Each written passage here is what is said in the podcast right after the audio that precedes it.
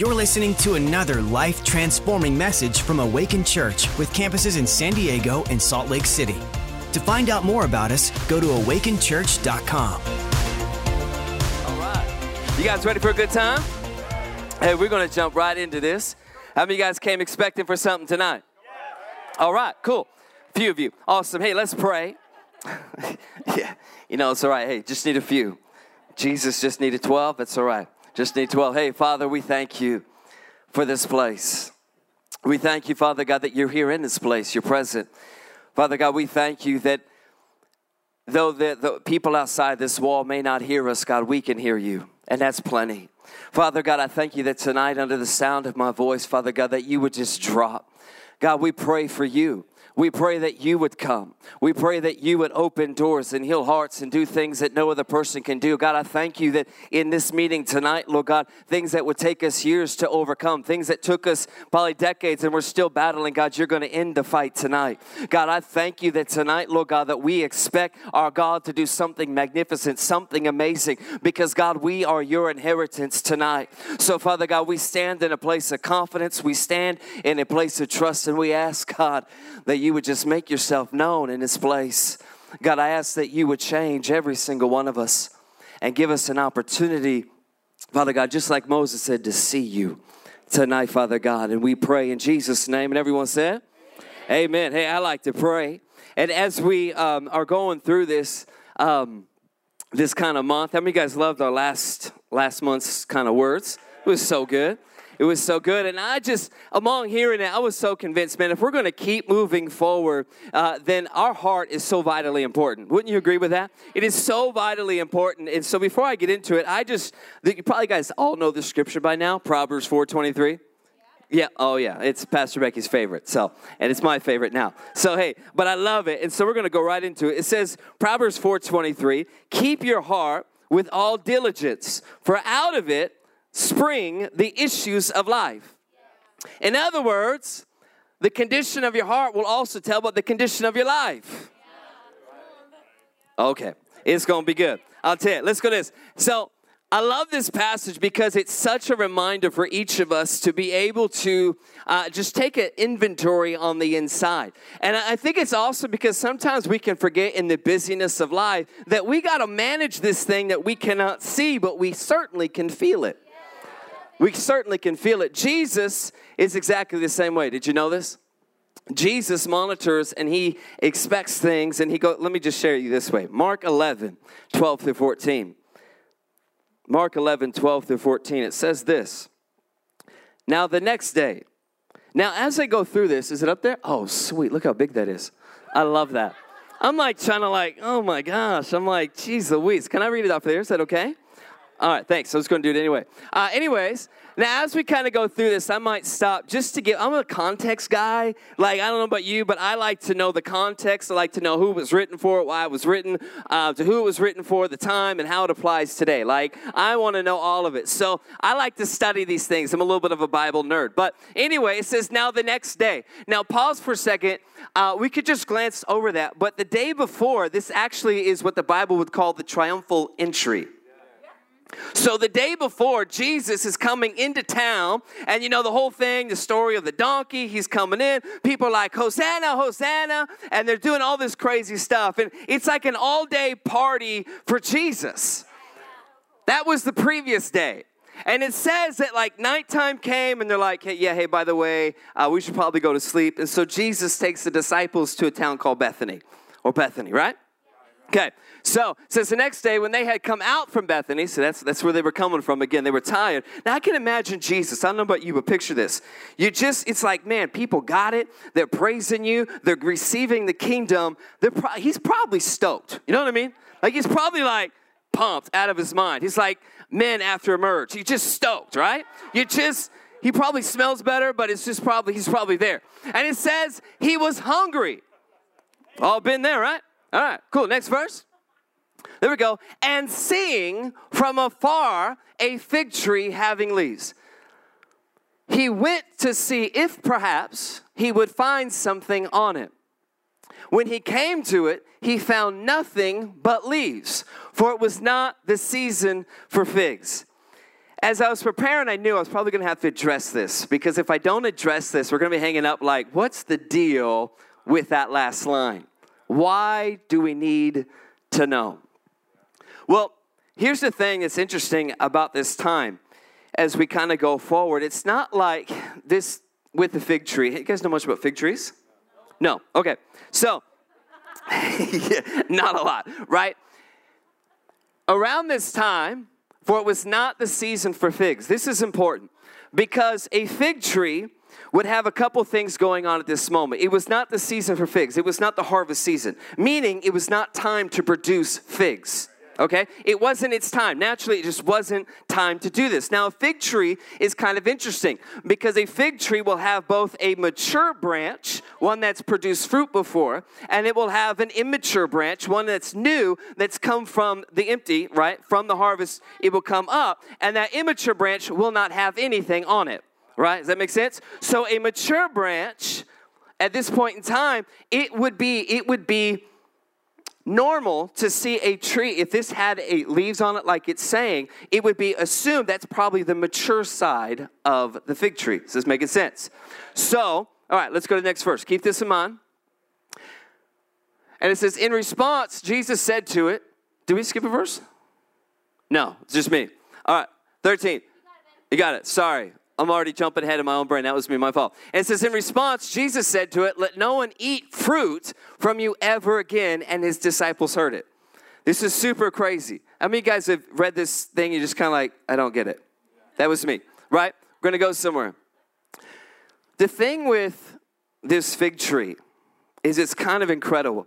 It's because a fig tree that has leaves on it what it's telling you is that I am ready to produce fruit. I have fruit for you to come and eat. That's what this fig tree is saying. So, a fig tree that has a bunch of leaves with no fruit, in essence, what it is saying to us today is hey, listen, I am producing fruit earlier than what is time to do. Come take a look at me. Jesus comes and he examines the fig tree and realizes there's no figs on you, curses the fig tree. Why? because it's not operating. It's saying, hey, look, I'm producing fruit, but it never produced any fruit. In other words, it's presenting something that's not true, something that is false. It's pretending to be something it is not. Does this make sense? So, the lesson of the fig tree, Jesus goes to it and he examines it. Why? Because he was hungry. But upon examining it, he realizes wait a minute, you're not what you say you are. He curses the fig tree, his disciples hear it. Does this making sense? Again, I just want to make sure it's really clear. Jesus is not some like mean gardener. You know, he's not like he's just like cursing all the trees everywhere. It's not what he's doing. At this time, there are other fig trees, and they're probably barren, but none of them had leaves presenting fruit. Does this make sense? I remember I remember a time in my life where I was very much like this fig tree. But before I get to that, the title of my message is called Stress Test. Stress Test. Now you're like, why would you choose a title like that? Like, what is the deal? Well, i tell you. Now, I've been reading about it. I've never actually undergone one, so forgive me here, but I've been reading. I know people who have done it. I'm not about to go like do this physically. It just seems like a lot of work. Uh, I just, I'm just telling you the truth, people. Anyways, it says a stress test this is what a stress test is. A stress test can show how well your heart is working and help diagnose various heart conditions. Okay? It can also give an idea of how much strain a person's heart can cope with. How much strain it can cope with. And typically, a stress test can give an idea of a person's heart health and guide recommendations on exercise and other forms of therapy. Isn't that incredible? What I found is what's typically true for the physical is true for the spiritual. You see, now I would, I would, like for the most part, I know like not like hundred percent, but I would conclude for the most part, my heart is like a healthy heart. For the most part, physically and spiritually, like I'm, I'm doing okay. I'm not going to the grave anytime soon. And just saying, I got a wife and a daughter, and they wouldn't let me do that if I tried. But but the reality is, is my heart spiritually wasn't always like that. Like now I'm like I feel like I can I can handle stress. I can handle some pressure. I feel like I okay, for the most part I'm going to examine it right. I'm going to do what's right. I'm going to go like what is the kingdom saying, right? Like I don't feel like I need to pretend that I'm something that I'm not. Does this make sense? And yet, but that wasn't always my case. And see there was a time and I remember the first time like this actually cemented in my life where it says, "You know what? I'm going to give my heart. I'm not going to pretend with it. I'm not going to fake it. I'm not going to do anything else. I'm just going to be real with it. I'm going to feel where it's at. I'm going to bring it to the cross. And it was when I was 18. And some of you guys have heard this story before where my sister and I were involved in a car accident and she uh, was paralyzed from the neck down. I fell asleep at the wheel. She's fine today, just so we're not cliffhanging on all that stuff. She's fine. God miraculously healed her six months later. It's crazy. God is a healer anytime, any place. But I remember the middle of this. I remember because during this time, I was, uh, to be honest, I was suicidal, very suicidal. And the reason why was because I felt the shame and the condemnation. I was like, man, I did this to my family. I did this to the six year old little girl. Like, how could there ever be forgiveness? And I did not know how to take care of this heart. And that was a massive thing. But can I just pause and say something like this? That many of us, you may not relate to the suicide physically, but there might be something suicidal that we're doing to our business or to an opportunity that God has presented us with or to serving or being on a team or being planted that we can be in a situation sometimes when we don't know how to handle it. The stress of the situation is revealing to us that we're not as healthy as we think. And if we don't help this, if we don't work at this, exercise at this, then we will be in a place of pretending, much like the fig tree. And well, the end of the fig tree it wasn't fun. It, it didn't do anything else from that day on. Does this make sense? And I remember, you might like, what, what saved me? For me, it was the greatest miracle God blessing I could have ever had. It's what cemented everything. Three young men came to my house when I didn't know about it. They had no idea what I was trying to do in the shower. They had no idea. And it's amazing because they came, they said, Kenny, come with me. And they came and we just went to the house. They made top ramen and I cried honestly around a bowl of top ramen and I just let it out. It was the time when there was three young men with me and they said, Can you just tell us how you really feel? You're putting on a strong face, you're putting on a strong front, but come on, is there a little bit more to it? Can you be honest with yourself and be honest with us? Because we care for you. And that, my friend, it was the first time I've ever had anything like that from people. And it was like I could see the face of God in them. And it was so incredible. Until now, you got 18 years later where it's just like I try to be that for other people, but I also know because of that moment, I know that I can come to God and I can be present. I can be real with myself. I don't need to run, I don't need to hide. Come on.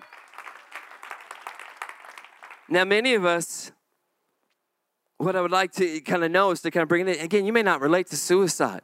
You may not relate to kind of things, but you might be winning right now. That's awesome.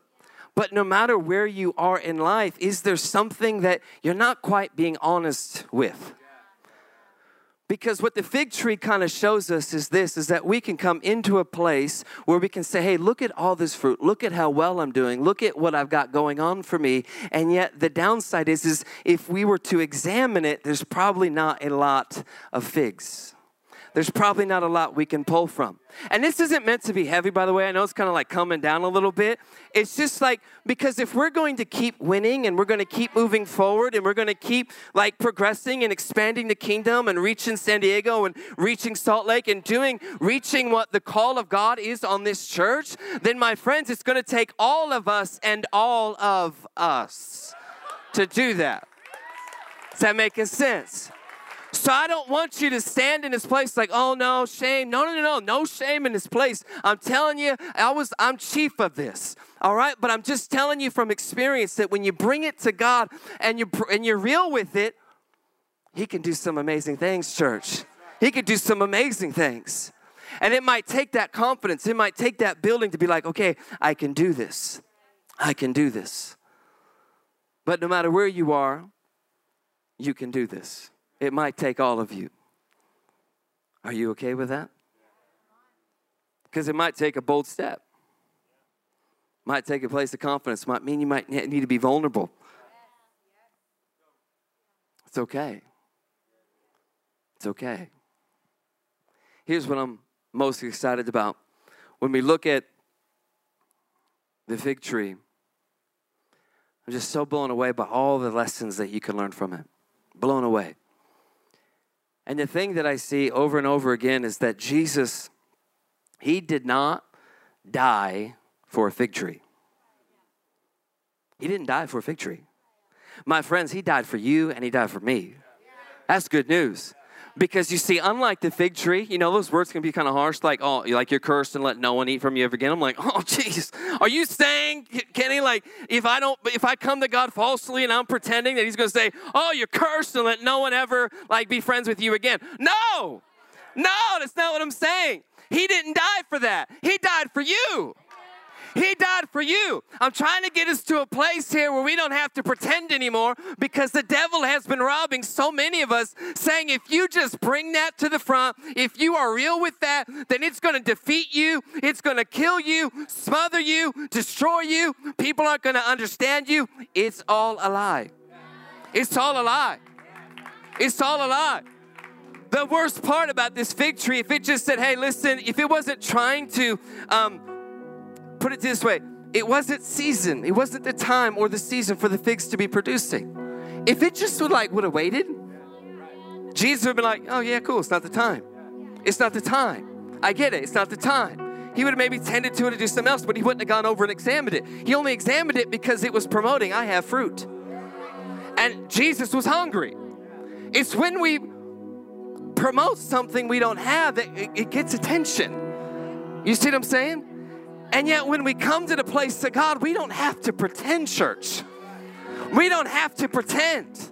We can stand in confidence, but it takes confidence to realize, yeah, this is this is me. I'm barren right now. And it may not be, by the way, it may not be all of you. It may not be the whole season. Like everything in your life isn't maybe jacked up, and that's okay.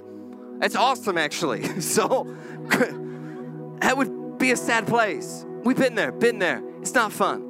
But you might be in a place where, like, for the most part, it's like nine out of 10. It's going really well. But what's that one area? What's the one thing that God's called you to? What's the promise of God? I'm trying to stir your faith in here today. This saying that God's called you. You don't have to settle and you don't have to be concerned. You know what I found with it comes to my heart is that I've always been like, man, but am I enough? Is this enough? If I come to God and I show how barren this is, what's going to happen? There's no condemnation for those that are in Christ Jesus. None. And I found that, like I said, when I was at that dining room table with the top ramen, my tears going in it, I realized for the first time, all I got to do is be real with Jesus. That's all I got to do. My, my friends, I, I love this because if Jesus died for you, there was a joy set before him, right? That was you. You're His joy. But you're more than a joy. And so many times, I think one of the biggest things that the devil has robbed us in this life is to realize that you and I are not just sinners saved by grace, we are partners. I'm gonna say that again. We're partners. You're partners with the King of Kings, the Lord of Lords, the God Most High. He created everything in Genesis 1. He created everything in Genesis 2. Come on, somebody. He created the man and the female. Come on, somebody. He created the trees and everything in it. God sit there, stands. The Bible says in Psalms that He sit there, sits. He just sits and laughs at those that are doing wickedness because He's like, ha, ha, ha, like, what are they doing? What do they think? I'm not going to be moved. God is, He is so bad that He could just speak something and it is.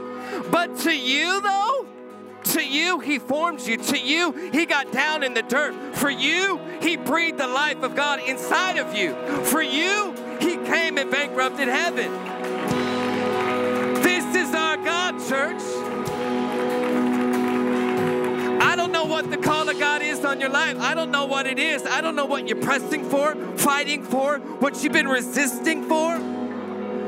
But I feel like I've come here tonight to tell you one thing your inheritance is fully Jesus Christ. If you've got Jesus, take it from a man with experience. I will tell you this all you need is Jesus. All you need. Now, I'm not saying you don't need people. No, not, no. I'm not saying that you need people just like those people. I can see the face of God. But can I just tell you this? Jesus isn't going to condemn you. He's not going to rebuke you. He's not going to curse you. He's not going to wither you away. What Jesus is going to do, He's going to say, Come here, son. Come here, daughter. I got gold in you. I want to bring it out. Come here, son. Come here, daughter. You got good things in you. This is our God. So I want to bring a time twofold. Number one, I'm going to ask, and some of us may or may know, but I want to give time for the Holy Spirit. Because the Holy Spirit, he's, the Bible calls him the great helper. He's the great helper, church. He can help us in our time of need.